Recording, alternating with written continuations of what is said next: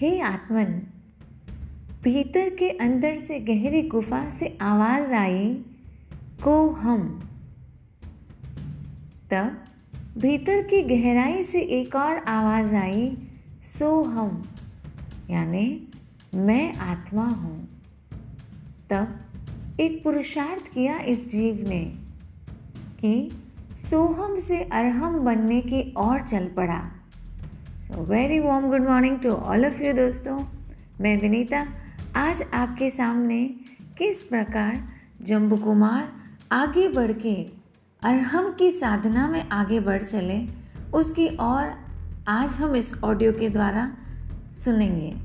तो हमने पिछले ऑडियो में देखा था किस प्रकार प्रभव चे, प्रभव चोर जम्बू कुमार के महल में प्रवेश हो गए और उन्होंने उनके घर में चोरी करना प्रारंभ किया।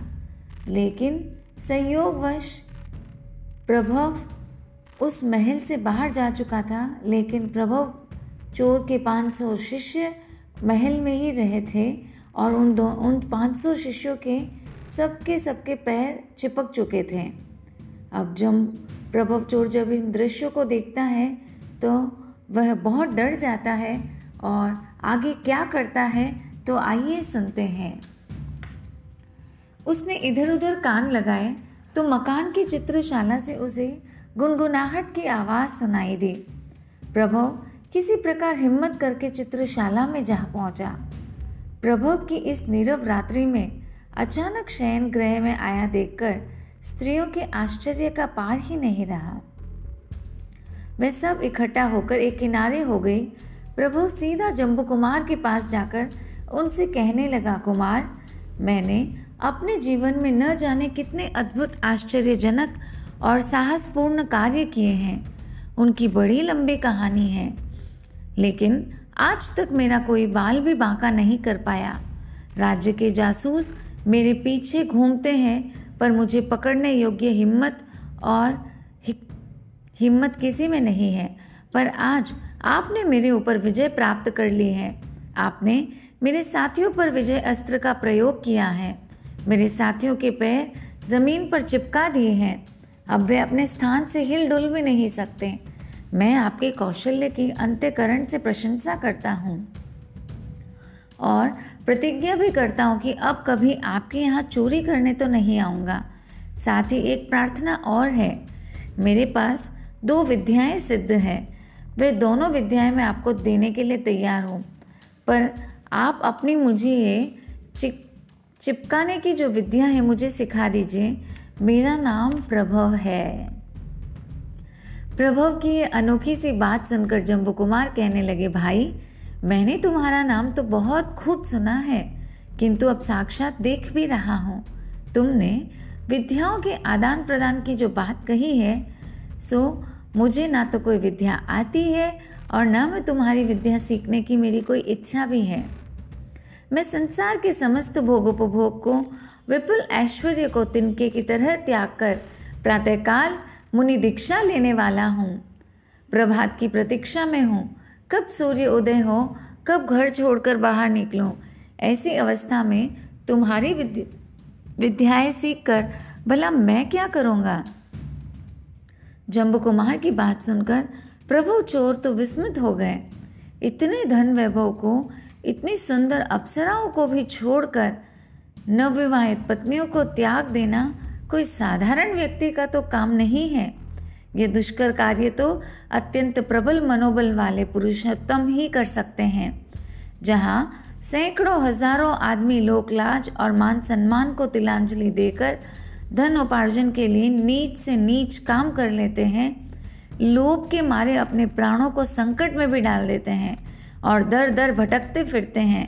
धन की प्राप्ति के लिए धूल का सा भाव रखने वाला यह युवक सचमुच अभिनंदनीय है, वंदनीय है।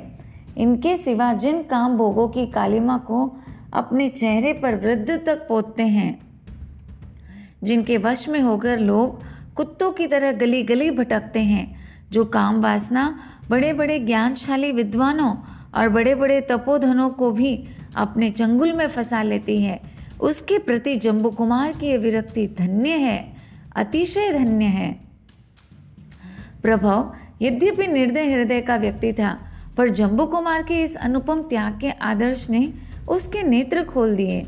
उसकी अंतर ज्योति चमक उठी, उसके हृदय का दैत्य विलीन हो गया और देव उस स्थान पर आसीन हो गया। वास्तविक बात यह है कि स्वभाव से आत्मा सदगुणात्मक है। बाहर का वातावरण, दुर्जनों का संसर्ग और अशुभ कर्म का उदय आत्मा के असली गुणों को आच्छादित करके दुर्गुणों का केंद्र बना डालते हैं। फिर भी आत्मा का असली स्वरूप नष्ट नहीं हो जाता। वह केवल दब जाता है और कभी कभी किसी छोटी सी छोटी घटना से भी वह ऊपर आ जाता है। अब प्रभव के मन में जम्बू कुमार के प्रति अतिशय आदर का भाव, प्रादुर्भाव हो गया। लेकिन उसके मन में बहुत सारे प्रश्न उठ गए, और क्यों न उठते, ये तो बहुत ही स्वाभाविक था कि ऐसा नवयौवन युवक, ऐसा क्या कारण उसके जीवन में उपस्थित हुआ है कि वो संयम मार्ग में सब कुछ त्याग कर आरूढ़ हो गया है। तो वह अपनी ओर से जम्बू कुमार से कहते हैं कि अभी अभी तो आपका विवाह हुआ है। आपको कुछ समय तक गृहस्थी में रहना चाहिए आप गृहस्थ होकर रहें और मैं स्वयं ही आपका दास बनकर आपके साथ रहूँगा। जम्बू कुमार कहते हैं, भाई प्रभव, शायद तुम जानते होंगे कि आत्मा अनादिकाल से भोग भोग रहा है। अनादिकाल से अब तक विषय भोगों का सेवन करने पर भी इस समय त्याग करना उतावल नहीं है। ये तो अत्यधिक अत्यधिक विलंब है। आत्मा इतने जन्मों में भोगों से तृप्त नहीं हो पाया तो एक जीवन में कुछ वर्षों में कैसे तृप्त हो सकता है? फिर ज्यो ज्यो आग में ईंधन डालते जाता है, त्यों तो वह अधिक उग्र होता जाता है। भोगों की अभिलाषा का भी यही हाल है। ज्यो ज्यो भोग भोगे जाते हैं त्यों त्यों अभिलाषाएँ बढ़ती जाती हैं। ऐसी स्थिति में भोगों के पीछे कहाँ तक भागा जाए? अतः ये श्रेयस्कर है कि तृप्ति के लिए भोगों की अभिलाषा से ही बचा जाए। इसके अतिरिक्त सुख और शांति प्राप्त करने का दूसरा उपाय है ही नहीं। इस जीवन का अंत कब हो जाएगा? जीवन पल भर में विनष्ट हो सकता है। अतः जब हमें सद्बुद्धि सूझ गई है और एक पवित्र भावना हृदय में लहरें मार रही है तो विलंब करना किसी भी प्रकार की बुद्धिमता तो नहीं दिखती मुझे। जो व्यक्ति इस बुद्धिमता के मार्ग पर नहीं चलता, जो भविष्य के भरोसे बैठा रहता है वह अपने सामने आए हुए शुभ अवसरों से लाभ नहीं उठा सकता और अंत में अपने प्रमाद पर पश्चाताप करता है। इस प्रकार विचार करते करते न जाने कितने सुप्रसंग निकल गए हैं। प्रमाद के वशीभूत होकर आत्मा ने अब तक जो सुख सहन किए हैं, उनका वर्णन करने की शक्ति मुझमें नहीं है। मिच्छामी दुग्रम आज तक जो दुख सहन किए हैं, उनका वर्णन करने की मुझमें कोई शक्ति नहीं है। और वैभव, वह तो अनंत बार जीव को प्राप्त हो चुका है। वह दुखों से आत्मा को नहीं बचा सकता। एक कवि ने अपने शब्दों में ठीक ही कहा है, अक्षय धन परिपूर्ण खजाने, शरण जीव की होते हैं। तो अनादि के धनी सभी इस भूत, इस भूतल पर ही होते हैं। पर न कारगार धन होता है बंधु, मृत्यु की बेला। राजपाट सब छोड़ चला जाता है, यह जीव अकेला, यह जीव अकेला। अब आगे चलकर जम्बू कुमार जम्बू कुमार को एक सुंदर सी कहानी सुनाते हैं जम्बू कुमार प्रभव चोर को, कि ऐसी दशा में वैभव का भरोसा करके बैठे रहना ठीक नहीं है। और कहते हैं कि शहद की एक बूंद भर मिठास के मोह में मग्न होकर, प्राणों को संकट में डालकर, भविष्य को दुख पूर्ण बना लेना मुझे हितकर नहीं लगता। मैं मधु के उस लोभी की तरह अपना सत्यानाश नहीं करूँगा। प्रभव आश्चर्यचकित होता है और प्रश्नवाचक तरीके से पूछता है, कौन मधु का लोभी? आप किस विषय में कह रहे हैं, कुमार? जरा विस्तार पूर्वक मुझे बताएँ। जम्बू कुमार कहता है, सुनो यह एक मनोरंजन और साथ ही शिक्षाप्रद कथा है। तो क्या आप सब इस कथा को सुनने के लिए तैयार है? तो ध्यान से सुने। हस्तिनापुर नगर में धनपाल नामक एक सार्थवा सेठ रहते थे। वे विदेशों में जाकर वाणिज्य व्यवहार करते थे। एक बार जब वे विदेश जाने लगे तो दूसरे लोगों को भी उन्होंने आमंत्रण दिया कि आप भी मेरे साथ चलकर व्यापार करें। उनका आमंत्रण पाकर उसी नगर का रहने वाला जयचंद भी उनके साथ हो चला। चलते चलते चलते सार्थवा एक सघन वन में जहाँ पहुँचा और वहीं पड़ाव डालकर ठहर गया। जयचंद के मन में न मालूम क्या धुन समाई कि वह अपने साथियों से दूर जाकर एक और सो गया। रास्ते की थकावट के कारण उसकी गहरी नींद उसे आ गई। दूर सोने के कारण सार्थवा को जयचंद का ध्यान न आया और वे अपने साथियों को साथ लेकर आगे चल दिया। अब जब सूर्यास्त होने लगा तो जयचंद की निद्रा टूटी।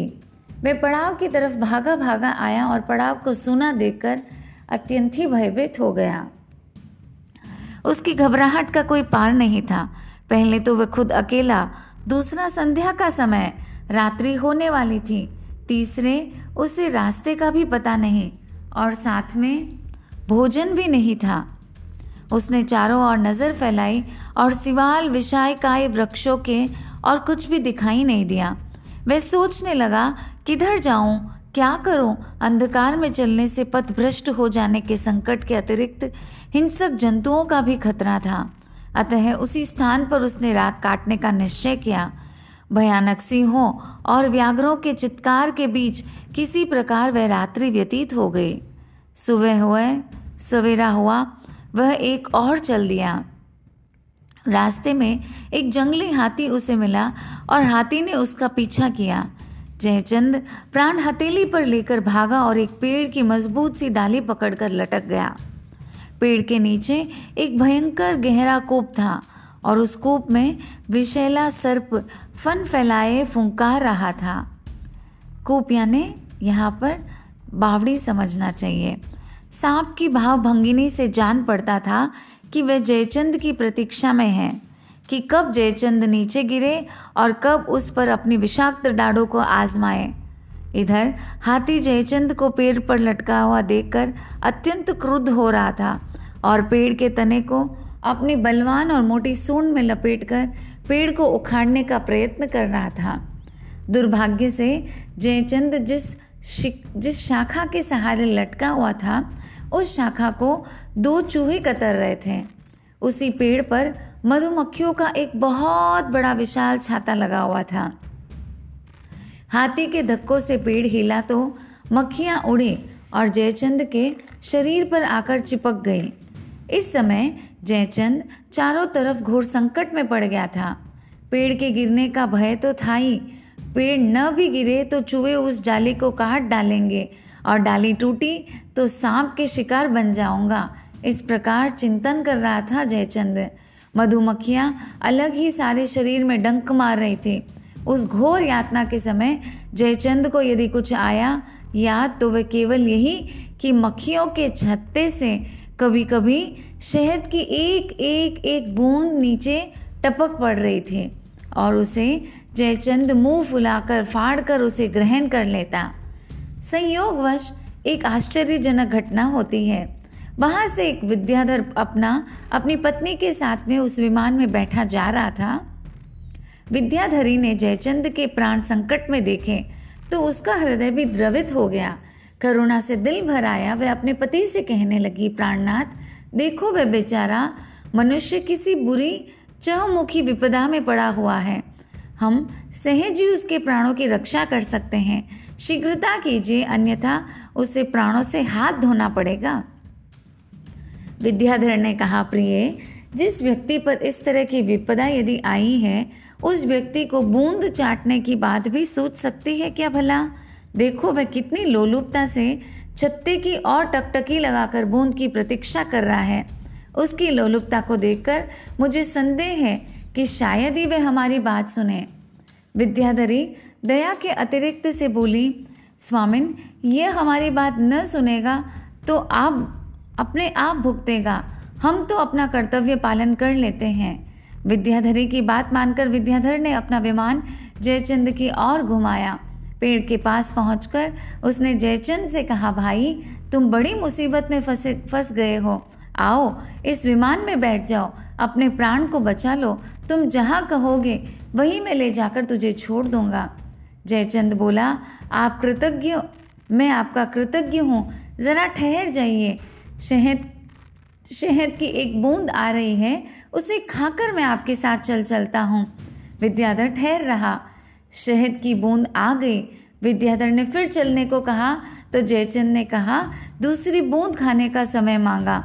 इस प्रकार जब काफ़ी देर हो गई और जयचंद चलने को तैयार नहीं हुआ तो निराश हो विद्याधर चला, चल दिया। आखिर क्यों न जाता? क्योंकि जयचंद तो शहद के लोलुप में फंस चुका था। अंत में वही परिणाम हुआ जो होना संभव था।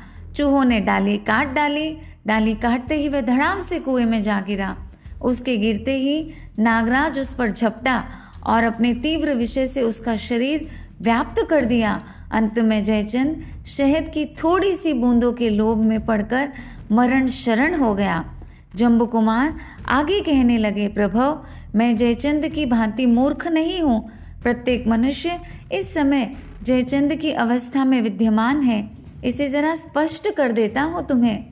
सगन वन के समान ये संसार है और सार्थवा के समान जिनेन्द्र भगवान है। तो दोस्तों, क्या आप इस कथा के सारांश को जानना चाहते हैं? तो ध्यानपूर्वक सुने कि किस प्रकार ये जीवन, ये जो सारांश है हमारे जीवन में घटित होता है। तो जिस प्रकार वह सार्थवा है, वैसे ही हमारे जिनेन्द्र भगवान है। जो जिनेन्द्र भगवान से दूर चला जाता है, प्रमाद रूपी निद्रा में मग्न हो जाता है। उसे संसार रूपी गहन वन में भटकना ही पड़ता है। कथा में जिस हाथी का वर्णन आया है, उसे काल समझना चाहिए। काल मनुष्य के पीछे पीछे पीछे दौड़ा रहता है और उसका अंत कर डालने के लिए कटिबद्ध है। कथा में नागराज कुएँ में फन फैलाए खड़ा है, सो कुएँ के स्थान पर नर्क आदि दुखप्रद गतियाँ हैं और वहाँ की दारुण वेदनाएँ। नागराज के विष के समान समझना चाहिए। जीवन रूपी वृक्ष है और उसकी शाखाएँ, अर्थात आयु को दिन रात रूपी दो चूहे कुतर कुतर कर, कुतर कुतर कर नष्ट कर रहे हैं। मधुमक्खियों के समान कुटुंबी जीवन है, जो चारों ओर से चिपट कर, यह लाओ, वह लाओ, यह करो, वह करो, इत्यादि कहकर मनुष्य को प्रतिपल कष्ट देते रहते हैं। मधुबिंदु, संसार के विषय जनक सुख है। प्रभव, तुम समझ सकते हो कि इस भयंकर दशा में क्षण भर का भी प्रमाद करना कितनी बड़ी मूर्खता है। यदि तुम जयचंद को बुद्धिमान मानने को तैयार हो जाओ तो मानव भव पाकर विषयजन्य सुखों में लुभाने वाले को बुद्धिमान मान सकते हो। जयचंद को यदि अविवेकी समझते हो तो उसे तुम उसका अनुकरण न कर आत्मरक्षा के प्रयत्न में शीघ्र ही शीघ्र लग जाना चाहिए तुम्हें। अब प्रभव चोर ये सारी बातें सुनता है और उसे जीवन की सत्यता का बोध प्राप्त होता है। हमारे जीवन में भी इतना सुंदर अवसर आया है कि इस कहानी के माध्यम से हम इस नव वर्ष का प्रारंभ कर सकते हैं कि अपने इस जीवन को मधु के उस एक एक बूंद की तरह स्वाद लोलुपी बने जयचंद की तरह अपना जीवन व्यतीत करना चाहते हैं, या फिर जम्बू कुमार के समान अपने जीव को इस संसार के दुखमय दावानल से बाहर निकालकर सुख की ओर, यानी शाश्वत सुख की ओर आगे बढ़ाने का प्रयास हम कर सकते हैं। तो क्या करना होगा उसके लिए हमें? उसके लिए निरंतर ज्ञान का अध्ययन करना होगा, स्वाध्याय में रमण करना होगा। जीवन की सत्यता को बोध प्राप्त कर हर पल जो ये जीव बाहर के विकारों में फंसता चला जाता है, उसे बहिर्मुखी नहीं, अंतर्मुखी बनाना होगा। जो जीव अंतर्मुखता की ओर आगे बढ़ चलता है, वह जीव कोहम से सोहम सोहम से अरहम की ओर आगे बढ़ता है। ऐसा ही ठीक हुआ प्रभव चोर के जीवन में। जिस प्रकार प्रभव चोर ने ये सारा वृतांत सुना, उसकी आँखें खुल गई, उसका जीवन प्रकाशित हो गया। अब वह मन ही मन दृढ़ संकल्प कर लेता है और कहता है जम्बू कुमार से जम्बू कुमार अब प्रभव चोर को कहते हैं कि इस प्रकार मैंने भी अपने जीवन में दृढ़ संकल्प कर लिया है कि मैं इन क्षणिक सुखों में मुग्ध न होकर सदगुरु रूपी विद्याधर के धर्म विमान का आश्रय लूँगा। यह विमान मुझे ऐच्छिक स्थान पर अर्थात मोक्ष में पहुंचाएगा। जहाँ जन्म मरण की वेदना नहीं, किसी प्रकार की कामना नहीं, कामजन्य असंतोष नहीं असंतोष जन्य अशांति नहीं अशांति जन्य परिताप नहीं परिताप जन्य कर्म बंध नहीं कर्म बंध जन्य किसी प्रकार का कष्ट नहीं प्रभव, ये सारा वृतांत सुनकर कहता है, जम्बू कुमार जी, आपसे तर्क करके विजय पाना मुझे जैसे गंवारे, एक गंवार चोर के वश की बात नहीं है। आप अपनी बात बड़े अच्छे ढंग से युक्ति और सरल उदाहरण के साथ पेश करके आपने बात सांगोपांग जमाकर आप कह रहे हैं, आपका कथन सत्य है, परिपूर्ण है इसमें मुझे किंचित भी संदेह नहीं है। फिर भी इन रोती हुई नव वधुओं की और कुछ तो ध्यान करो। इनका ख्याल करो। इनके माता पिता अत्यंत अधीर हो रहे हैं। यह भी मुझे मालूम हुआ, समस्त कुटुंब में उदासीनता छाई हुई है। इस अवस्था में इनका त्याग कर देना मैं किसी भी प्रकार उचित नहीं समझता। अतः कुमार, एक बार फिर विचार करो। तब जम्बू स्वामी तब जम्बू स्वामी प्रभव चोर से कहते हैं मैं तुम्हारी बात समझ गया हूँ। तुम कुटुंब के संबंध में जो कहते हो, उस पर मैंने गहरी तात्विक दृष्टि से विचार किया है। मैं तुमसे कह चुका हूँ कि आत्मा अनादिकाल से जन्म मरण के चक्कर में पड़ा, पड़ी हुई है। संसार में कोई भी जीव ऐसा नहीं है जिसके साथ प्रत्येक जीव का, प्रत्येक शरीर का संबंध न हुआ हो। इस संसार में हर जीव का, हर जीव के साथ अनंत बार संबंध हो चुका है। अतः जरा सी उदार दृष्टि से देखने पर मालूम होगा कि कीड़ी से लेकर कंजर तक, नारकी से लगाकर देवता तक प्रत्येक जीव हमारा संबंधी है, कुटुंबी है, आत्मीय है। फिर सबके साथ नाता न जोड़कर कुछ इन गिने जीवों के साथ ही क्यों नाता जोड़ा जाए? अपने कर्तव्य की मर्यादा छोटे से दायरे में ही क्यों समाप्त कर दी जाए? क्यों न इस विशाल विश्व भर में उसे फैलाया जाए? मैं अपने कर्तव्य की मर्यादा अब विस्तृत करने जा रहा हूँ। अब तक जो स्नेह इन गिने लोगों तक सीमित था, उसे फैलाकर प्राणी मात्र पर समान रूप से विभक्त कर देना चाहता हूँ। सत्वेशु मैत्री को क्रियात्मक रूप से देने के लिए तत्पर हूँ। संसार संबंधी जो शुद्र नाते हैं, उनमें कोई वास्तविकता नहीं है। उनके बनने और बिगड़ने के क्षण भर भी नहीं लगता है। इस प्रकार ये सारा उल्लेख करते हैं और जम्बू कुमार प्रभव चोर से कहते हैं कि किस प्रकार संसार में ये रिश्ते नाते हैं और अब वह उन्हें एक और एक कथानक के माध्यम से इन संसार की असारता को बोध प्राप्त करवाने वाले हैं और उस कथा का नाम है अठारह नाते। इस कथानक के द्वारा जम्बू कुमार प्रभव चोर को कहते हैं एक जीव, एक भव में अठारह प्रकार के रिश्ते नाते किस प्रकार से जोड़ लेता है? और इस कहानी के माध्यम से, बहुत ही सुंदर माध्यम से हमें जम्बू कुमार के मुखारबिंद से ये सुनने को मिलेगा कि क्या होता है आखिर रिश्तों के मध्य में। संसार एक स्वार्थ से परिपूर्ण संसार है। कोई भी जीव संसार में बिना स्वार्थ के रह ही नहीं सकता है। इसमें किसी का कोई दोष नहीं। क्योंकि संसार का नाम ही स्वार्थ भरा संसार है। तो इस प्रकार इस कथानक को भी सुनने के लिए आपको थोड़ा सा और इंतज़ार करना होगा और इस कथानक में कई प्रकार के रिश्ते और नाते के द्वारा जम्बू कुमार प्रभव चोर को और भी वैराग्यपूर्ण बातें बताने वाले हैं। तो क्या आप तैयार हैं इस और ऑडियो को सुनने के लिए तो थोड़ा सा और इंतज़ार करना होगा। अगले ऑडियो के लिए और ध्यानपूर्वक आज के ऑडियो को वापस एक दो बार रिपीट करके सुनेगा और अपने जीवन में वैराग्य भरे क्षणों को आगे बढ़ाते हुए चलें। Wish you all infinite happiness सभी को सादर। जय जिनेन्द्र।